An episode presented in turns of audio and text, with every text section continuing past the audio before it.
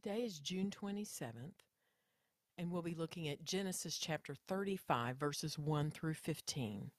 Welcome to When God Whispers. God said to Jacob, Arise, go up to Bethel and dwell there.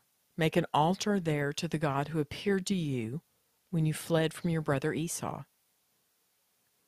So Jacob said to his household and to all who were with him, Put away the foreign gods that are among you and purify yourselves and change your garments. Then let us arise and go up to Bethel, so that I may make there an altar to the God who answers me in the day of my distress and has been with me wherever I have gone. So they gave to Jacob all the foreign gods that they had and the rings that were in their ears. Jacob hid them under the terebinth tree that was near Shechem. And as they journeyed, a terror from God fell upon the cities that were around them, so they did not pursue the sons of Jacob. And Jacob came to Luz, that is Bethel, which is in the land of Canaan, he and all the people who were with him. And there he built an altar and called the place El Bethel, because there God had revealed himself to him when he fled from his brother. And Deborah, Rebekah's nurse, died, and she was buried under an oak below Bethel. So he called its name Allon Bachuth. God appeared to Jacob again when he came from Padanaram and blessed him. And God said to him, Your name is Jacob. No longer shall your name be called Jacob, but Israel shall be your name. So he called his name Israel. And God said to him, I am God Almighty. Be fruitful and multiply.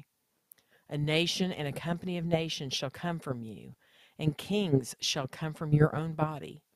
The land that I gave to Abraham and Isaac I will give to you, and I will give the land to your offspring after you.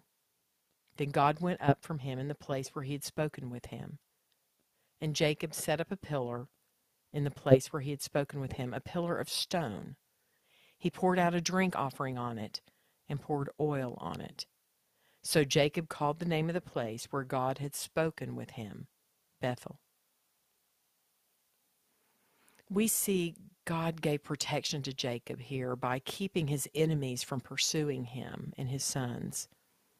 God is always there protecting us, but there are times we don't even realize he has reached out and held our enemies back.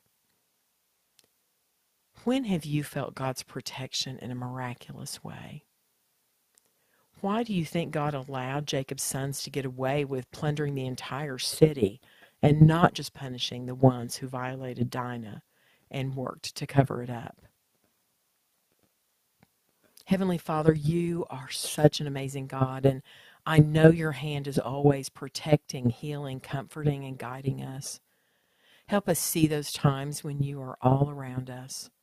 There are so many times we blame you for what seems to go wrong in our lives, but fail to thank you and glorify you for your protection, guidance, and love. I know if I truly understood how much you love me, I would be different. I also know I can't begin to understand because your love is beyond what I can even begin to comprehend. Help me see you better every day and understand how to love you, honor you, and share you with others in a way that is true and faithful.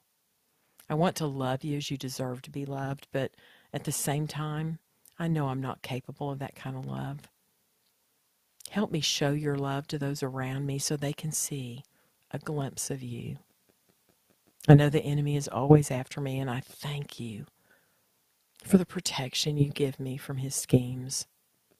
Help me always be thankful for all you do for me. In Jesus' name, amen.